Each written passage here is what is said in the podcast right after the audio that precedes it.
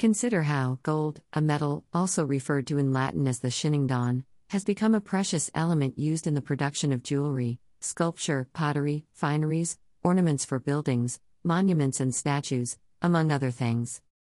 First found around rivers and areas around modern day Turkey, has proven to be the most most popular for centuries, largely due to its durability, as the pure form of this precious metal is not susceptible to either rust or decay.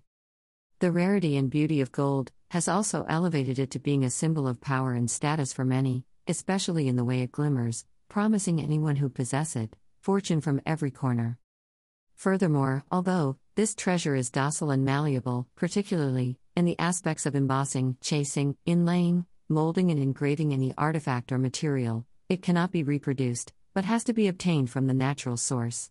This fact was demonstrated by alchemists in the past when they failed at using chemicals to transform base metals into gold, using philosopher's stone. Despite these numerous qualities, gold cannot surpass we humans in our ability to release life into the earth, causing fountains of purity and effulgence, hidden with the earth, to be revealed. It also lacks the insight, foresight, knowledge, and understanding, infused in our being, to overcome any form of challenge and advance in life.